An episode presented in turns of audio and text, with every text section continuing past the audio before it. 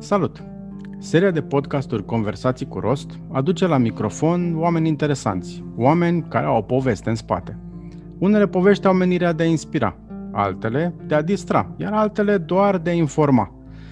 Dacă la final, finalul unui episod ai bifat măcar una din cele trei variante, înseamnă că mi-am făcut treaba. Sunt Paul Călin și te invit să dai podcastului o șansă, mai ales dacă îi găsești rostul în lumea ta. Și dacă îți place mult de tot, spune-le și altora despre el. Ne vedem! Bine ai venit!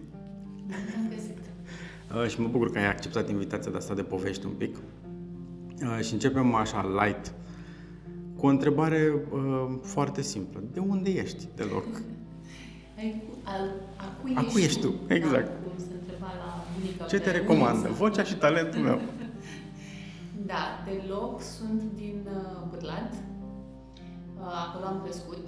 M-am născut din greșeală la Iași, dar asta e o Ups. poveste uh, absolut interesantă de aici și o afinitate așa pentru Iași pe care am avut-o întotdeauna. Um, am crescut la Bârlad. Um, am mers uh, la Colegiul Național Gheorghe Șopudeanu, care e cel mai vechi liceu din, din Bârlad, din clasa a 5-a. A pus mama mea așa o sămânță de ambiție încă din clasa a doua, am cumva pe acolo și îmi spunea aici merg cei mai buni copii. Știu cum am avut o adevărată criză existențială în clasa a 5-a când am aflat că fata unui inginer la uh, fabrică de la tata a intrat la Colegiul Național și a dat examen și eu am fost foarte supărată pentru că eu mă pregătisem așa mental în clasa a 5 să mă duc acolo, în singura clasă care se, se făcea dintre a 5 și am fost foarte supărată când am dat examenul și apoi mi-a explicat, stai puțin că e intrat la noua, deci ești în regulă. Mai e timp. Dar ținte că a fost așa, era totul foarte planificat în mintea mea ce urmează să fac. Și Au ridicat ștacheta sus de la început, nu s-au Da. jucat. Da. Uh, Asta probabil și pentru că m, eu vin așa într-o familie foarte modestă și mai mei au terminat liceul și au început să muncească la 19 ani și cumva a fost așa o... Au avut o viață destul de dificilă, dar au făcut-o ușoară pentru noi și au luptat uh, pentru mine și pentru sora mea foarte mult. Dar... uh, Soră mai mică sau mai mare? mai mică, mai mică, da. Mai Ok. mică și artistă pe deasupra. Asta e motivul pentru care eu uh, nu sunt capabilă să pictez, pentru că am luat ea tot talentul uh, din familie. E foarte, foarte talentată. Și ea e la Iași. Deci, uh, Ok. okay. spre București, ea a rămas la Iași. Ia, te întrebasem dacă e sora mai mică sau mai mare. Ascultasem ieri un uh, episod din podcastul lui Andrei Roșca, 0 Plus se numește, în care vorbea fix de asta, despre frați și ce rol își ocupă ei în familie. Dacă ești fratele mai mare, ești, mă rog, tins să fii într-un fel, că nu e cu adevăr absolut acolo, dacă, și vorbea de cei mai mici, care sunt un pic mai boemi, pentru că cel mare își asumă de obicei responsabilitatea și pentru el mic. Ai mă grijă să nu se împiedice, ai grijă când trece strada, ai grijă să nu știu ce. Uh, și sunt un pic mai boemi, un pic mai artiști, își dezvoltă uh, social skills mult mai bine, pentru că trebuie să relaționeze cu toată lumea, trebuie să se bage și el în seamă. Foarte, foarte interesant uh, podcastul lui Andrei. Și de asta mi-am adus aminte când ai spus de sora ta, sora ta mai mică. Și în voce se simțea uh, un pic de protecție când ai zis mai mică. Da, mai mică. Asta cu responsabilitatea pot să o confirm, că eu am fost întotdeauna sora cea responsabilă și uh, cred că partea asta de responsabilitate a rămas cu mine m, și în viața m, personală și în viața profesională în tot ce mi-am asumat. Responsabilitatea față de cei din jur, față de uh, munca pe care o fac pentru, pentru ceilalți și atunci uh, nu știu dacă vine din, din faptul că am fost sora mai mare, dar probabil sau m, am fost așa investită cu foarte multă responsabilitate din momentul în care am venit uh, pe lume și asta ține și de modul în care am fost crescută. Adică, dincolo de faptul că am fost sora mai mare, a fost cumva și crescută să fiu foarte responsabilă. Hmm. A fost o valoare la care m-am raportat mm, constant. Um, ce vrei să te faci? Wow. Um, asta, țin minte că undeva la grădiniță am spus această poezie că vreau să fiu doctoriță, dar cred că um, asta a fost o, o fantezie cumva hrănită și de așteptările celor din jur, cumva, um, știi povestea aia din Balcani, că așteptarea părinților e să fii doctor, inginer sau profesor eventual, asta era. Avocat. Sau avocat, în fine, era un spectru așa foarte limitat. Exact. Um, și probabil că îmi doream să devin doctoriță și pentru că um, mătușa, mătușa mea, care mi și nașă de altfel și am părinte spiritual, așa, a fost foarte aproape de, de mine și de sora mea și țin în copilărie, venea așa cu jucării, cu dulciuri, era o sărbătoare diferit când veneam în vizită și ne-a, ne-a susținut foarte mult și cumva cred că era proiecția asta că mi-aș dori să fiu ca ea, să fiu doctoriță. Dar cumva în timp lucrurile s-au schimbat. Undeva în clasa a șapte am început să, să mă duc pe la Olimpiade Naționale, nu m-am mai oprit. Era cumva tot așa foarte planificat. La matematică, la, la geografie. La geografie. Și la română, dar n-am fost la național, îmi plăcea foarte mult. Scriam poezii, eram la cenaclu, scriu poezii în continuare. Mi-am dorit să fiu geolog o perioadă, după care mi-am dorit să lucrez la NASA, pentru că era toată fantezia asta cu cu geografia și eram foarte, foarte pasionată. După care mi s-a prins mie un beculeț, am început să citesc foarte multă filozofie. În clasa 11 am zis așa, eu mă duc anul ăsta ultima dată la Național la Geografie, uh, dar mă pregătesc pentru Olimpiada de, de Filozofie și m-am dus la județean în clasa 11, am învățat toată materia de 12 era cumva, adică uită-mă în urmă, mi se pare foarte dubios cât de planificată era așa viața mea. Mai ales în clasa 11? Da, da, chiar mai devreme începusem așa cu toate planurile astea. Uh, și a fost un moment în care am făcut această tranziție către filozofie și mai curând către științe politice, când mi-am dat eu seama că e ceva ce mă interesează. Și a fost totul foarte planificat. Eu mă duc la facultatea de științe politice la universitate. Dintre undeva la finalul clasei a 10 a începusem să, să mă hotărăsc. Ai mei au insistat foarte mult, mergi la Iași, acolo ai susținere, noi nu te putem susține la facultate la, la București pentru că e prea scump, e prea complicat. Doi ani am avut această dezbatere în care le-am spus eu merg la București, nu mă puteți, o, nicio problemă, o să găsesc eu o soluție, o să iau bursă, o să intru, intru acolo uh, printre primii, găsim o soluție, mă la București. I-am convins și au fost, uh, au fost cu mine uh, și au făcut și foarte multe sacrificii să mă țină și pe mine la facultate la București, pe sora mea la, la Iași și sunt, uh, sunt foarte recunoscătoare că îi am alături de mine și adică sunt foarte privilegiată și norocoasă că în ciuda dificultăților ei au fost emoțional uh, și tot timpul alături de mine și au crezut în mine și m-au susținut, oricât de greu le-a fost lor. Adică... Din păcate, foarte rar aud povești de genul ăsta. Uh, nu doar în discuțiile pe care le-am cu invitații care sunt în fața mea, și în viața de zi cu zi, cu prieteni, colegi și așa mai departe, uh, rar îmi e dat să aud că am doi părinți care m-au susținut, care sunt împreună. Care... Și mă îngrozesc, zic, băi, da, trăiesc doar eu într-o bulă, doar eu am părinți care sunt împreună, m-au susținut, au fost lângă mine tot timpul. Bă, Suntem norocoși da. și e un privilegiu. Și cred că e important să conștientizăm asta. Pe zi ce trece îmi dau seama cât de mare privilegiu. Pentru că sunt o grămadă de povești în jurul meu care se ridică părul pe mână când auzi despre ce e vorba. Eh, um, am deschis pagina ta de Facebook, că nu se putea altfel să nu sap un pic și prin minunatul Facebook. Um, și am văzut acea, acea poză care o ai la profil și am zis nu pot să nu te întreb de ce ai ales-o. Uh, ce scrie acolo pentru dragii noștri ascultători? Um, It's harder to crack a prejudice than an atom. Ce a vrut să spună poetul? E al lui Einstein citatul. De ce le-ai ales și le-ai pus Am acolo? ales, să știi că e un magnet de pe frigiderul meu și am avut așa o perioadă în care colectam, colecționam magnezi de, pe tot, de peste tot de pe unde mergeam și cred că l-am, l-am luat dintr-un muzeu din, din state, când am fost acolo cu un, un fellowship să lucrez în comunități uh, marginalizate și țin minte că, nu știu, pur și simplu mi-a vorbit acel magnet și trebuie să fie la mine pe frigider și să-l văd în fiecare zi când mă trezesc și deschid frigiderul și fiecare moment în care intru în bucătărie.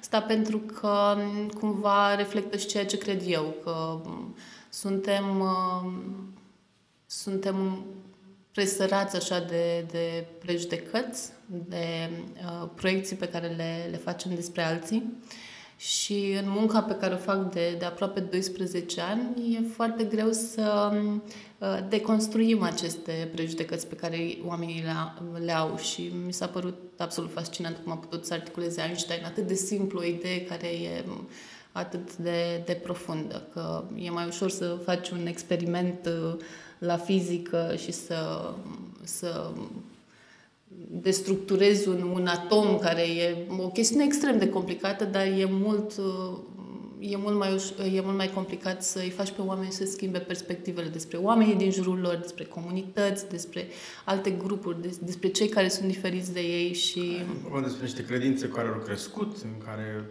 da, pe care le-au interiorizat, interiorizat și care se, sunt ale lor. se consolidează și da. se toată lumea știe de confirmation bias, că ne hrănim cu informații care ne confirmă ceea ce credem și că e foarte greu să ieși din, din acest model de gândire, că până la urmă îți consolidezi credințele și ele devin din ce în ce mai, mai puternice și cred că avem nevoie de mai mult uh, um, în lumea în care trăim avem nevoie de o abordare puțin diferită. Trebuie să te provoci permanent. Ok, de ce cred asta?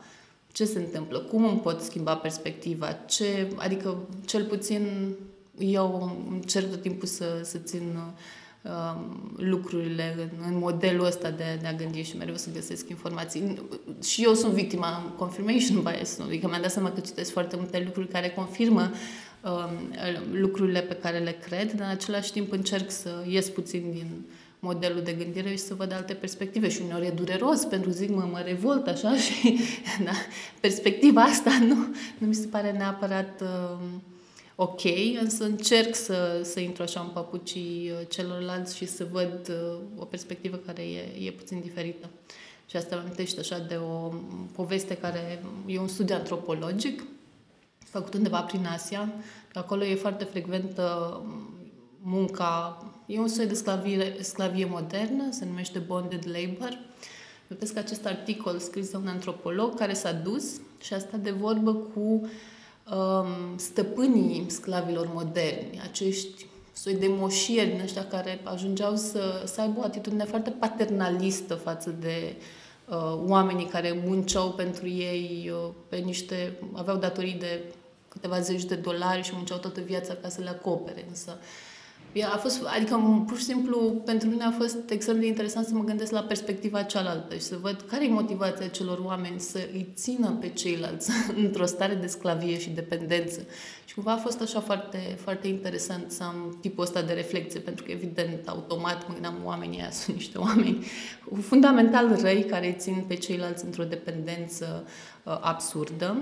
Să lucrurile sunt mai complicate de atât. Evident, nimic nu e simplu și tot e destul de, de complex.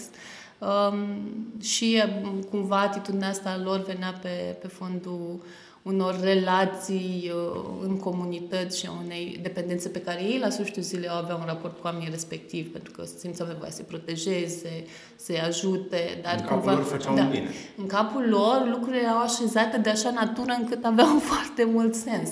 Dar um, e, e complicat. E, îl auzisem zilele trecute pe uh, un nene, Neil deGrasse Tyson îl cheamă, uh, e foarte cunoscut prin state, el e astrofizician, dacă nu mă știu de profesie, are foarte multe masterclass-uri, um, emisiuni TV, emisiuni radio și așa mai departe. Uh, și spunea că mai ales în ultima vreme uh, un neadevăr devine adevăr doar repetându-l foarte des, e ce a făcut și Trump în campanie, cu mm-hmm. Crooked Hillary, Crooked Hillary, Crooked Hillary, și devine adevăr, mai ales dacă oamenii își doresc să fie adevăr. Uh, și atunci e foarte greu să mai desparți adevărul de neadevăr în momentul în care ești bombardat în mod repetat cu aceeași informație. Chiar dacă e greșită. Și tu știi că e greșită. Dar dacă îți dorești să fie adevărată și o auzi din toate mediile de comunicare mm-hmm. foarte des, mă, așa trebuie să fie. Adică dacă au spus și ăla, și ăla, și ăla, mm-hmm. trebuie să fie așa. Nu Confirmation contează că, bias. Exact. Nu contează că în sinea ta știi că nu e adevărat, Hai mă, că e adevărat. Dar asta se întâmplă, uite, foarte des la noi, cel puțin cu uh, comunitățile de romi. Deci eu am avut, uh, nu știu, în ultima perioadă tot felul de discuții absolut bulversante cu șoferi de Uber, care, adică îmi dau seama că eu intru în bula lor mai curând decât să intre în bula mea și cumva e o expunere pe care eu fiind înconjurată de foarte mulți oameni care chiar they walk the talk când vine vorba de diversitate și de empatie și compasiune. Uh, Um, și, din păcate, trăim într-o țară în care um, romii sunt foarte marginalizați și auzim, um, auzim în continuu acest discurs care nu este uh, acceptat ca fiind rasist, dar este rasist, dar uite, ne pasă de Black Lives Matter, dacă vine vorba de romi, uh, îi respingem complet și le punem niște etichete și pentru mine dualitatea asta e, e foarte bulversată, dar dau seama că face parte și din natura umană și că noi nu Black Lives conectăm niște lucruri. acolo, în Da, state, exact. romii sunt aici lângă noi. Deși romii De au, asta. au stat într-o stare de sclavie, care în cărțile noastre de istorie nu e menționată ca sclavie, că trebuie să o facem puțin mai soft, um, aproape 500 de ani, care e cea mai lungă perioadă de sclavie în care a stat vreun, un grup minoritar în întreaga lume. Adică avem niște repere de felul ăsta pe care pur și simplu le, le respingem. Știu că auzisem uh, de pe vremea când eram în ISEX sau un pic chiar după aia despre subiectul ăsta uh, și mi-am dat seama că eu, prin cărțile de istorie de pe vremea în care am învățat istorie, nu m-am dat peste așa ceva. Uh, Acum, poate în cărțile moderne, o exista măcar o mențiune despre chestia asta. Pe vremea mea, eu nu mi-aduc aminte. Nu, pentru că era o, o chestiune complet uh, ignorată și uh, între timp au, au apărut foarte multe organizații care luptă pentru drepturile uh, romilor și chiar vreau să o menționez pe Alina Șerban, care este prima regizoare de etnie romă, vine dintr-o familie foarte tradițională de romi, familie foarte săracă și a luat și premiul pentru cea mai bună actriță în, în Germania, adică e un reper pentru pentru noi toți și a făcut prima piesă de teatru, după ce s-a documentat în arhive, despre sclavia romilor, care se numește Marea Rușine și sper din suflet să, uh, să, să putem să mergem din nou la teatru să vedem piesa asta. Eu când am văzut am zis trebuie să o ducem în toate școlile din țara asta, trebuie să o ducem la televizor, să o Și vadă. în aferim se vorbește de chestia asta, nu? Uh, și în Aferim, dar Aferim are... Eu nu l-am văzut, ști- am, doar am citit despre, despre aferim, Da. nu l-am, nu am ca să-l văd. Da, și în, și în aferim, da. Uh, Dar uh, cumva Marea Rușine e, uh, e documentat, e construită pe, pe niște povești din, din arhive, niște mm, citate din Cogălnicianu, adică ce s-a întâmplat la, la momentul respectiv, la 1856 și cum s-a abolit sclavia în România și ce s-a întâmplat și cum unii boieri au fost atât de supărați încât i-au lăsat, de exemplu, la Iași, um, le-au zis, ok, vreți libertate, nicio problemă, oricum nu aveți nimic, plecați, i-au lăsat dezbrăcați pe, pe stradă, nici măcar cu hainele de pe ei, la modul hainele de pe voi sunt ale noastre. Că e, e totuși o istorie de, de oprimare m- absolut bulversantă și nu, nici nu facem legăturile, uh, din păcate, încă. Sunt foarte puțini oameni în România care se uită sistemic la impactul unor astfel de experiențe traumatice colective pentru, mm. pentru un grup minoritar.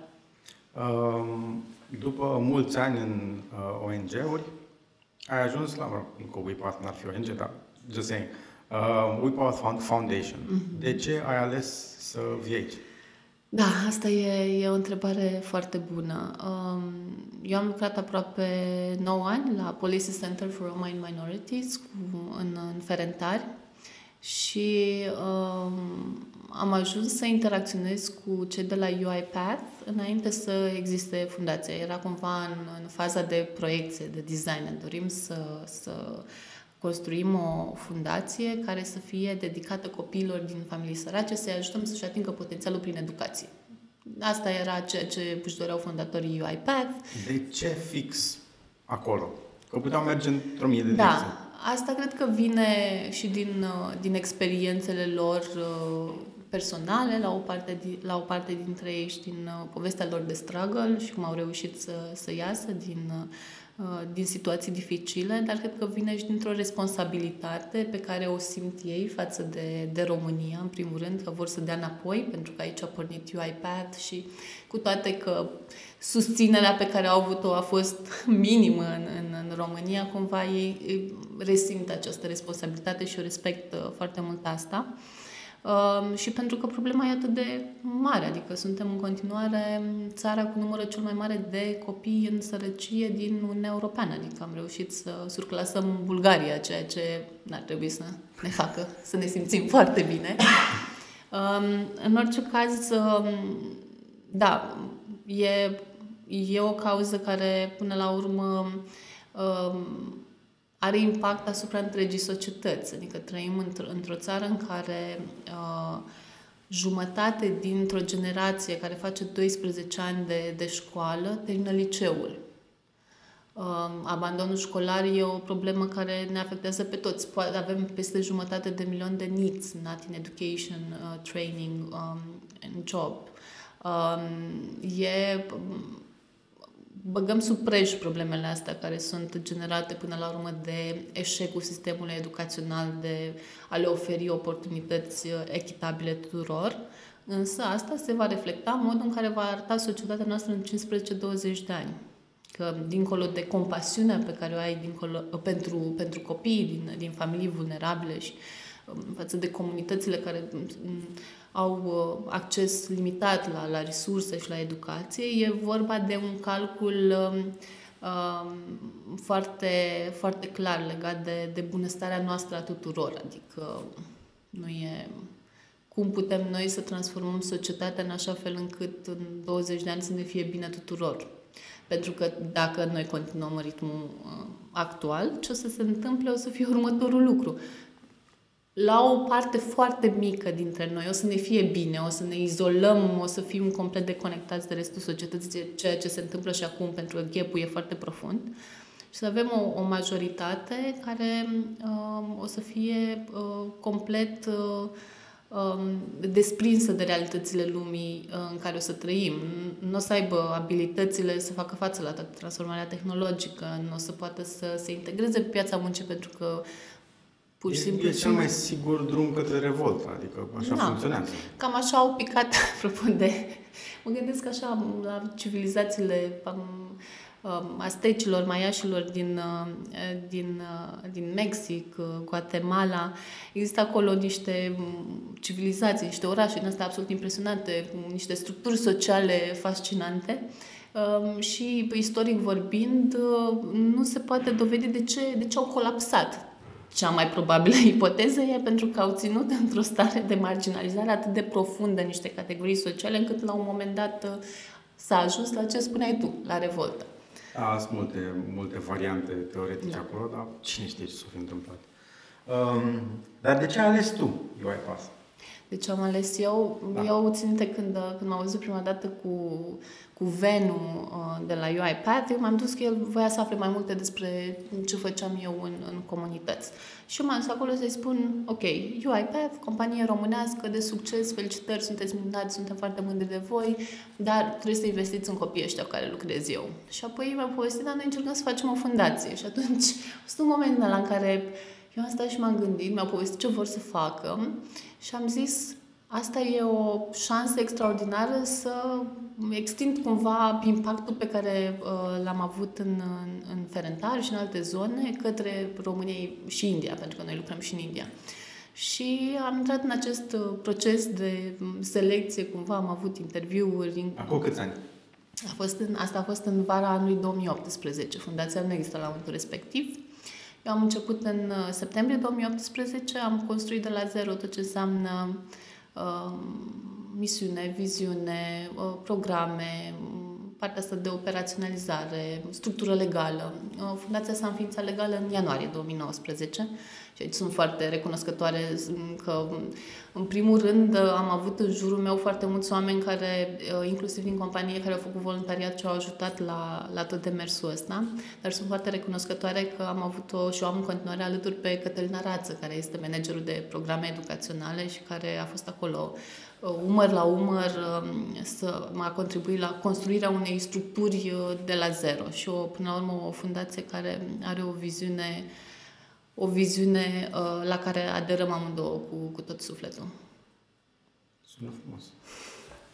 Și apoi am început să construim echipa din aprilie 2019. Râdeam, ne dublăm echipa, că eram noi două și am zis, uh, am, a venit Codruța, care e managerul de comunicare, Codruța Iovănaș, Um, a venit Andreea Pănoiu, care e coordonatoră, coordonatoarea programelor educaționale și se ocupă așa de experiența de învățare a copiilor. Am început să facem parteneriatele strategice pentru că cumva toată lumea se aștepta ca UiPath Foundation să fie grantmaker, să ne apucăm să dăm granturi și să... Păi nu e cel mai ușor? Da, e foarte ușor, corect. E foarte ușor să faci asta, nu, nu e chiar atât de ușor pentru că e o responsabilitate foarte mare și trebuie e. să te asiguri că dar resursele operațional ajung. e mult mai ușor. Operațional clar e mult mai ușor, dar uh, cred că asta a fost și, și dorința noastră, dar și dorința uh, fondatorilor din UiPath și a susținătorilor noștri. Uh, și-au dorit să ajungem la firul ierbii la copii. Ceea ce pentru mine a fost absolut ideal, pentru că eu sunt un om de teren și mă duc acolo, am, am lucrat foarte mult în, în comunități și am zis, ok, avem acest contact real cu comunitățile și lucrăm. Evident că a trebuit să construim o structură hibridă în care avem coordonatori locali în București, de exemplu în Ferentari, unde lucrăm și în Cluj, uh, care fac parte din echipa noastră dar rest, arhitectura intervenției e construită cu partenerii noștri locali, care sunt organizații non-guvernamentale de la Firul Ierbii și care fac parte dintr-o comunitate de coordonatori locali, ținem legătura cu părinții, cu familiile, cu copiii, cu uh, școlile și alți stakeholder locali. Am văzut că lucrați cu foarte multe organizații partenere care sunt acolo mm-hmm. uh, și da. împreună construiți. Da, și eu e pe noi, adică de la început am zis parteneriat, nu această relație inegală în care noi avem niște resurse și implementează, suntem, facem lucrurile împreună și le adaptăm în funcție de, de realitățile de la firul ierbii. Și principalul nostru program se numește Future Acceleration Program și e dedicat uh, copiilor de clasele 5-8 de la, uh, am zis 11, 11 16 11-16 ani, da. da. Vreau să te întreb de ce 11-16 ani da, mai asta, devreme? asta e o întrebare iarăși foarte bună, uh, pentru că tranziția de la 4 la 5 e una destul de dificilă Acolo pentru copiii din, uh, din familii vulnerabile social și mai e ceva, undeva pe la 7-8 începe să se înfiripe această tendință legată de abandon școlar. De obicei nu mulți dintre copii nu termină clasa 8 -a. Și asta pentru că vin cu niște decalaje din urmă, care se tot amplifică și unele dintre decalaje vin din uh, perioada preșcolară, mm-hmm. altele vin din învățământul uh, primar. Și atunci uh, noi ne concentrăm foarte mult pe a, uh, a, a susține pe, pe copii să recupereze decalajul educațional, dacă e cazul, în așa fel încât în momentul în care ajung în clasa 8 să, să facă tranziția mult mai ușor spre liceu și să prevenim această tendință spre abandon școlar. Și um, avem un program de meditație, evident, ele sunt online acum, sunt, a venit pandemia peste noi, noi după o săptămână, după ce s-au închis școlile, am pus copiii în, în cu meditățile la română, matematică uh, și engleză în online, pentru că nu ne puteam permite să, să piardă uh, timpul și mai ales că au fost foarte multe școli, din păcate, din rural, dar și din București, care nu au fost capabile să facă tranziția la online. Deci decalajul s-a amplificat pentru foarte mulți copii. Uh, și atunci uh, de asta ne concentrăm pe, pe 5-8, tocmai ca să, să prevenim. Noi lucrăm, avem mai multe programe complementare. Um, lucrăm în comunitățile în care intervenim și aici, cum ziceam, București, Ferentari, uh, județele Cluj, Calați, Vaslui, uh, Botoșani și mai nou și Olt și pe alte componente. Ne uităm și la modul în care putem să dezvoltăm capacitatea profesorilor din școlile în care lucrăm să, să vadă potențialul în rândul copiilor și să, să le amplifice potențialul. Și aici avem un parteneriat extraordinar cu cei de la Teach for Romania și pilotăm cu ei inclusiv um, un program de democratizare a know-how-ului lor, pentru că ei fac... Ce o... Da, sună așa, știu că sună foarte abstract. ei, ei fac această academie de pedagogie uh-huh. și fiecare uh, și leadership și în fiecare an selectează Um, o serie de profesori, cred că până în 40, dacă, dacă nu așa, au tot crescut numărul, cred că ajung spre 50 ceva, și îi trimit în, în școli din comunități foarte sărace pentru 2 ani să predea acolo. Um, noi susținem o parte dintre profesorii respectivi din, din generația de care a început acum 2 ani. În același timp am zis, ok, susținem pe acești profesori, dar ce se întâmplă cu profesorii din comunitățile noastre? Pentru că ei, în mod normal, nu au acces la, la astfel de oportunități. Și am zis, ce ar fi dacă lucrăm împreună la un program care la un dat să ajungă scalabil la nivel național, să fie accesibil pentru mai mulți profesori, care nu neapărat intră în programul lor, dar care să aibă uh-huh. uh, oportunitatea să învețe niște lucruri noi și să, să se gândească la copii și la, la actul pedagogic din altă perspectivă. Și am început acest pilot în 2019, se numește Teaching as Leadership și uh, continuă și, uh, a continuat și anul trecut și anul ăsta uh, și sperăm la un dat să-l facem într-un curs online care să fie accesibil pentru cât mai mulți profesori în, în mod gratuit și pentru profesorii din Vaslui și din Galați și din, din zonele în care noi intervenim. A fost o experiență extraordinară. Și ce e fain e că o parte din profesori au candidat, um, s-au implicat în, um, în academie. Deci ei au trecut prin ce procesul fain. de recrutare de la TIC și așa mm-hmm. TIC s-a dus și către Vaslui și zone unde, unde intervenim și noi. Și spun că abordarea e complementară pentru că ne uităm cumva și, uh, și la profesor, la școală, la ecosistemul educațional, dar ne uităm și la partea um, educațională din uh, primii ani de viață. Pentru că foarte multe studii arată că um, expunerea educațională pe care copiii au în primii 3-4 ani de viață, în familie și în grădiniță, uh, influențează succesul educațional pe termen lung și cum acești copii, mulți dintre ei nu au acces la grădiniță sau uh, calitatea... Uh, mulți, pă, mulți părinți nu, nu știu să citească sau sunt copii care cresc fără nicio carte în, în, în casă, ceea ce e absolut uh, șocant. Adică nu pot era, standardul era um, predic, pred, un predictor foarte bun de succes școlar e să crești în casă cu minim 50 de cărți și să auzi, să se citească Copiii nu văd o carte, adică e... Și atunci lucrăm cu cei de la Ovidiu Ros, aducem în aceleași comunități, pentru toți copiii din județele respective, cărți și grădii biblioteci, se numesc pentru, pentru grădinițe, formăm educatori în așa fel încât să... să sunt biblioteci fizice sau... Sunt fizice, dar okay. sunt cumva la nivelul copiilor, de asta se numesc grădii biblioteci. Okay și cărțile au așa dimensiuni foarte mari ca să poată să citească educatoarea la, la un număr mai mare de, de copii.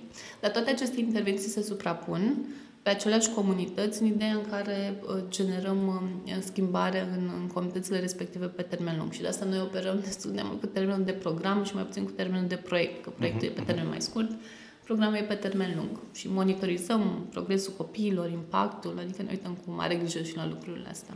Am văzut că acționați pe multe nivele, niveluri, nu știu cum se zice. Um, la programul de care ai spus, The Future uh, Acceleration Program, mi-am notat eu, sunt mm-hmm.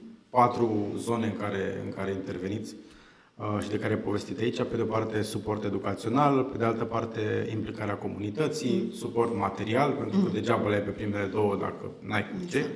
și suport medical. Mm-hmm. Ce înseamnă mai exact mm-hmm. chestia asta? Da, bă, noi ne-am uitat uh, la toate nevoile pe care le au copiii. Ce îi împiedică pe ei să se concentreze pe parcursul lor educațional. Bă, bine, când nu poți să faci școală pe stomacul gol, mm. pentru că fizic nu e posibil. Și nu poți să, uh, să fii prezent acolo la școală dacă tu ai uh, diverse probleme medicale, că e vorba de nu știu, lipsa ochelarilor, că e vorba de intervenții stomatologice, Um, sau alte, alte chestiuni. Aici, la sprijin medical, intră și sprijinul psihologic pe care noi îl oferim copiilor care, um, care au nevoie. Uh, în București lucrăm, colaborăm cu cei la Policlinica Socială Regina Maria, ce înseamnă că toți copiii din Ferentari, cei 40 cu care lucrăm, au mers, au făcut set complet de analize, le-am făcut ochelari celor care au avut nevoie, intervenții stomatologice, cumva absolut tot ce, ce au avut nevoie. Uh, Uh, iar în restul țării avem um, colaborări punctuale în funcție de, uh, de nevoi și mai lucrăm cu cei de la Zena Mărseluță, care au aceste cabinete mobile uh, stomatologice. Mai nou au introdus încă o serie de, de servicii medicale, inclusiv consultații oftalmologice, um, iau nivelul de Uh, glucoză din, din sânge, glicemie, cumva partea de diabet și atunci urmează ca planul era pentru 2020 să mergem în toate comunitățile și să oferim aceste servicii. Ei bine, a venit pandemia și a trebuit să punem stop la povestea asta, dar în curând um, sperăm noi vara asta o să reușim să, să facem această caravană medicală în toate comunitățile.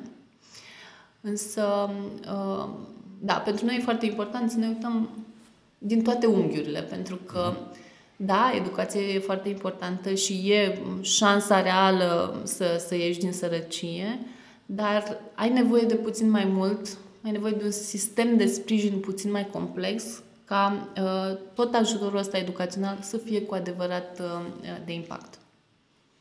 Um, cum arată succesul pentru voi? Adică știți că ați avut succes uitându-vă înapoi, că așa știți că e succes sau nu, dacă se întâmplă ce? Da, um, asta e acum am să încep o discuție foarte tehnică despre monitorizare și evaluare, dar nu, nu vreau să intru neapărat în asta, că avem o serie de indicatori și ne uităm la motivație școlară, la stimă de sine, ne uităm la uh, performanță școlară, dar din perspectiva progresului pe care copiii îl fac la activitățile pe care noi le, derul, uh, le derulăm pe toată zona de literație, numerație, limba engleză, competențe digitale.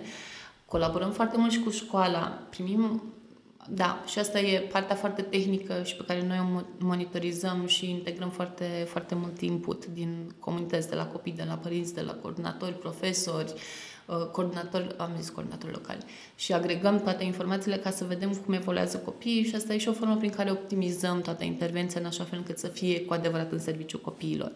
Însă, cred că așa uman vorbim. și la cantitate?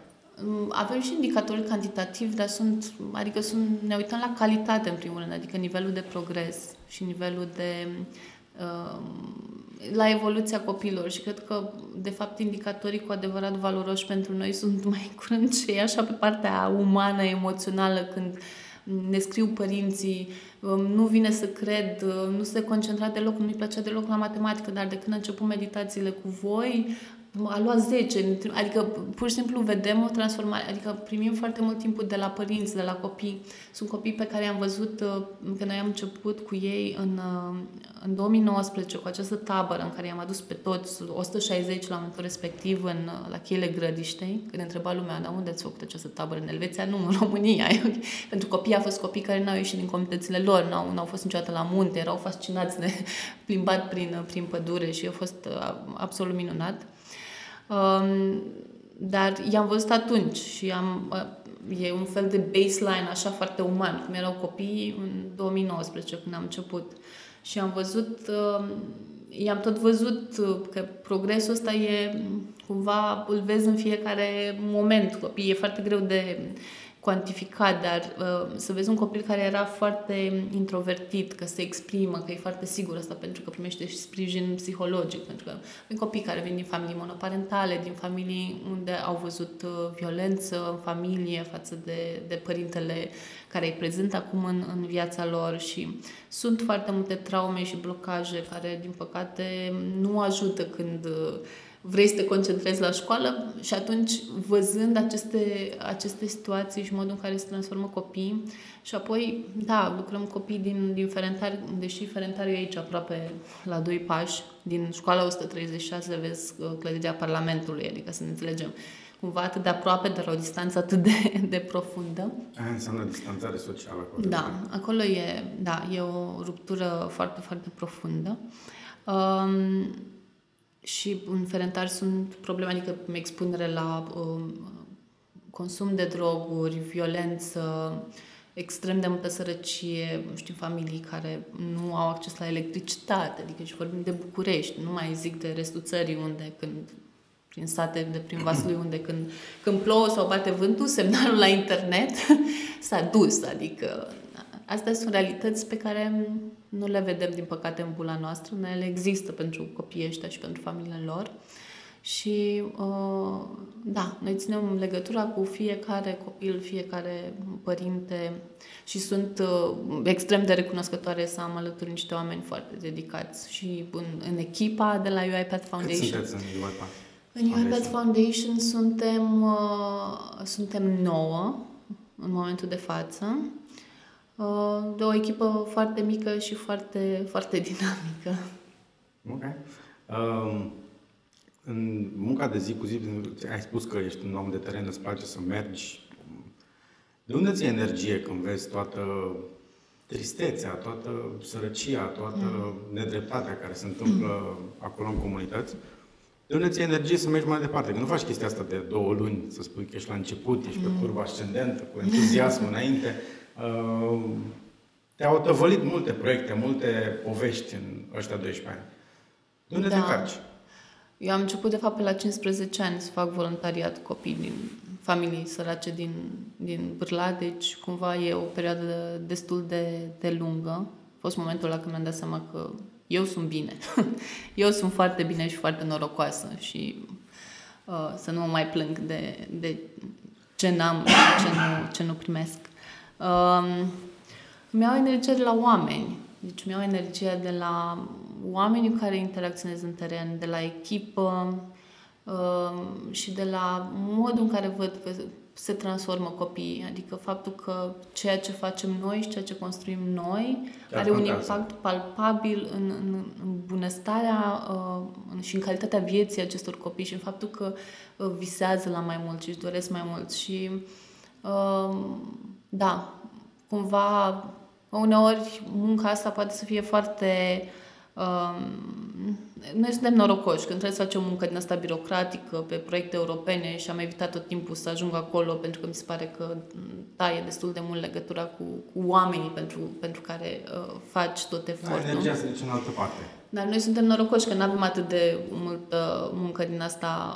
Avem muncă operațională, dar e foarte conectată la, la ce se întâmplă. Însă când, când merg în teren, pur și simplu e acel moment de aha tot timpul. De asta fac ceea ce fac. Uite, de asta are sens și da, să-i văd, să-i văd pe copii, să, să stau de vorbă cu părinții, să vorbesc cu coordonatorii locali. E, chiar urmează acum, în următoarele săptămâni, să lansăm raport manual pentru 2020. Am făcut așa o documentare destul de complexă în toate comunitățile în care intervenim și am adunat așa după 2 ani jumate foarte multe povești și Uh, asta m-a încărcat foarte mult așa să, să văd uh, și să aud pe, pe copii și pe părinți și pe coordonatori cum, cum s-au schimbat lucrurile. E o poveste care ți-a rămas în minte mai puternică? Povestea unui copil? Una. Sunt, uh, sunt foarte multe povești. Acum aș putea să-ți povestesc de, de copii care am lucrat, care am început să lucrez în 2010. Adică sunt, sunt mai multe povești, sunt, e un puște absolut, absolut fascinant pe care eu l-am cunoscut în, prin 2010 în uh, acest centru de zi și de noapte, adăpost de zi și de noapte pentru copii străzii, care nu e chiar uh, centru de plasament, ar trebui să fie un adăpost temporar în care copiii să stea o perioadă și apoi să fie, să, fie să se întoarcă în familie, fie să ajungă în uh, centru de plasament.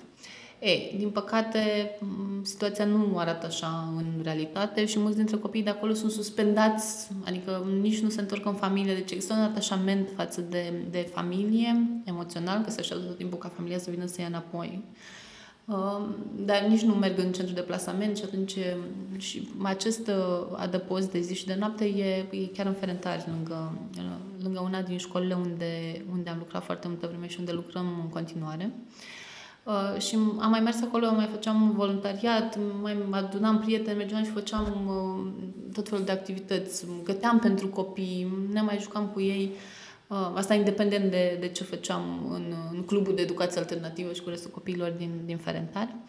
Și țin minte că l-am cunoscut pe, pe acest puști, era foarte, foarte slăbuț, era o mână de copil, cumva... Cum îl cheamă? Cheamă Marian, eu nu vreau acum să discut. Ah, Marian. Marian. Um, și slăbuț, slăbuț și ținte că l-am întrebat așa, mi-a și părut rău că l-am întrebat uh, de familia lui, pentru că era foarte afectat, uh, cumva mama a trebuit să-l lase acolo, murise bunicul lui, complet, era uh, uh, complet uh, copleșit emoțional, a început să plângă. A fost, uh, a fost foarte, foarte complicat. Să, am început să luăm în clubul de educație alternativă, să vină la activități și țin de că ani de zile am trăit cu sentimentul ăsta că acel copil a rămas așa la cumva acel copil slăbuț uh, din 2010, că nu mai creștea, că nu se mai dezvolta, era așa un sentiment foarte ciudat. Am început să facă 13-14 ani, nu mai creștea.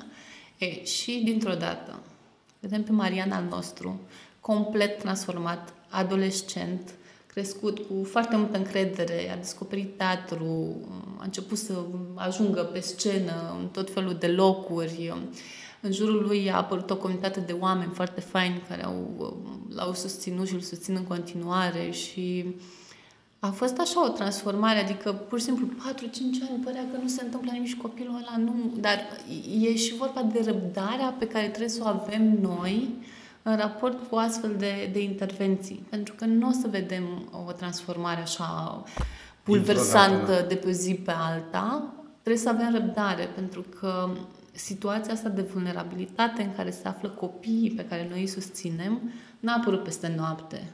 Adică e rezultatul um, unor dinamici pe, pe termen lung și trebuie să avem răbdare și um, să, să fim acolo alături. Pentru că cu tot respectul pe care l-am eu față de oamenii care se mobilizează o dată pe an și duc cadouri la copii și se implică, Uh, uneori, astfel de intervenții pot să facă mai mult rău decât bine și cred că e important să ne uităm la acele organizații care sunt lângă copii și lângă familii pe termen lung și care fac lucrurile cu sens, cu cap și cu coadă și cu o intervenție care să nu fie ruptă așa în bucățele, pentru că nu facem alt, altceva decât să presărăm așa niște, niște filmituri de speranță care mm, sunt uh, uh, ajung să fie poate uh, mai dăunătoare pentru ei decât, decât nimic nu spun, e important să fim alături și apreciez că oamenii vor să, să ajute, dar cred că trebuie să vedem și cum putem să, să ajutăm înțelept.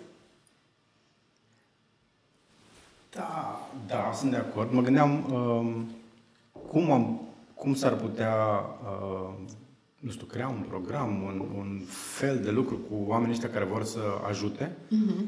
uh, cât pot ei din timpul lor, din resursele pe care le au, cumva să fie implicați, cum ai spus tu, smart, în, mm-hmm. într-un program fluid de, de suport pentru, pentru copiii ăștia. N-am idee cum ar arăta chestia asta.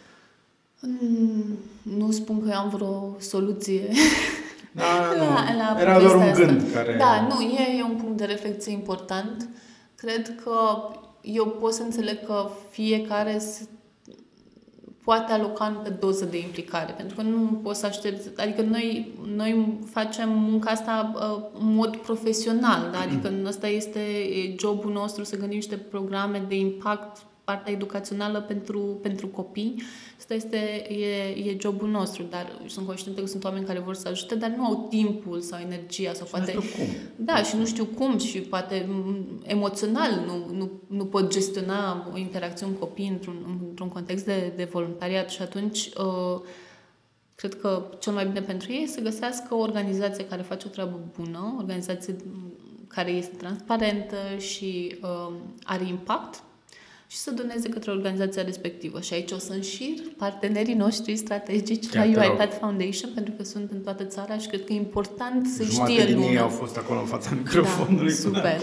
Deci o să încep așa. În Ferentari, Policy Center for Roma and Minorities, în uh, Galați, Fundația Inima de Copil, în uh, uh, Vaslui, Asociația Bună Ziua Copii din România, în Botoșani și Olt, Fundația Pro Patrimonio, uh, Teach for Romania pe zona de profesori uh, și o video pe educație uh, timpurie.